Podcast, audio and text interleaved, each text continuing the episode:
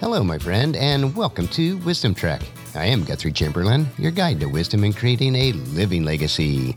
Thank you for joining us for our five day per week wisdom and legacy building podcast. This is day 969 of our trek, and it is time for Meditation Monday. Taking time to relax, refocus, and reprioritize our lives is crucial in order to create a living legacy. For you, it may be just a time alone for quiet reflection.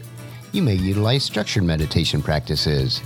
In my life, meditation includes reading and reflecting on God's Word and in prayer.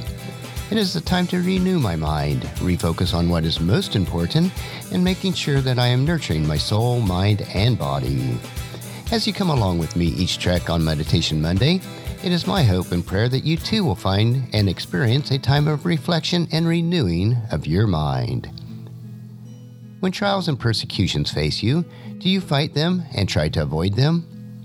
Although none of us like to go through difficult times, but as with Daniel, we need to trust that God may not take them away, but will allow us to persevere through them.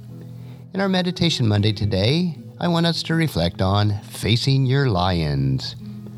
We read in Daniel chapter 6 verse 16. So at last the king gave orders for Daniel to be arrested and thrown into the lion's den. The king said to him, May your God, whom you serve faithfully, rescue you. Most of us are familiar with the story of how Daniel supposedly, because of his religious beliefs, was thrown into a den of hungry lions. No question, Daniel got a dirty deal. He was set up by jealous lesser men who wanted him out of the way.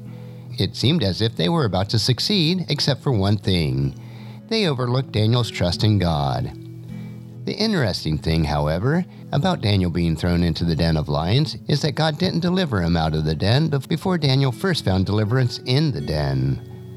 Imagine if Daniel had fought against being thrown into the den, which he would certainly have been justified in doing and he had gone into the den fighting against it every inch of the way.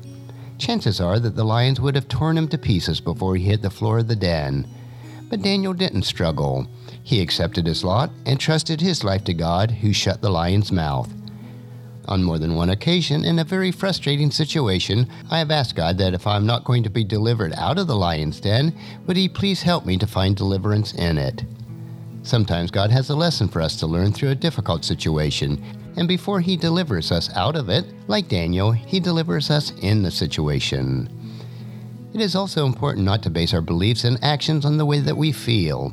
Keep in mind that it is the Word of God, the Bible, which is the final voice of authority, not the way that we happen to feel on a particular day. We need to find deliverance in God's Word. The good news is that once we learn the needed lesson, we don't have to go through that same experience again.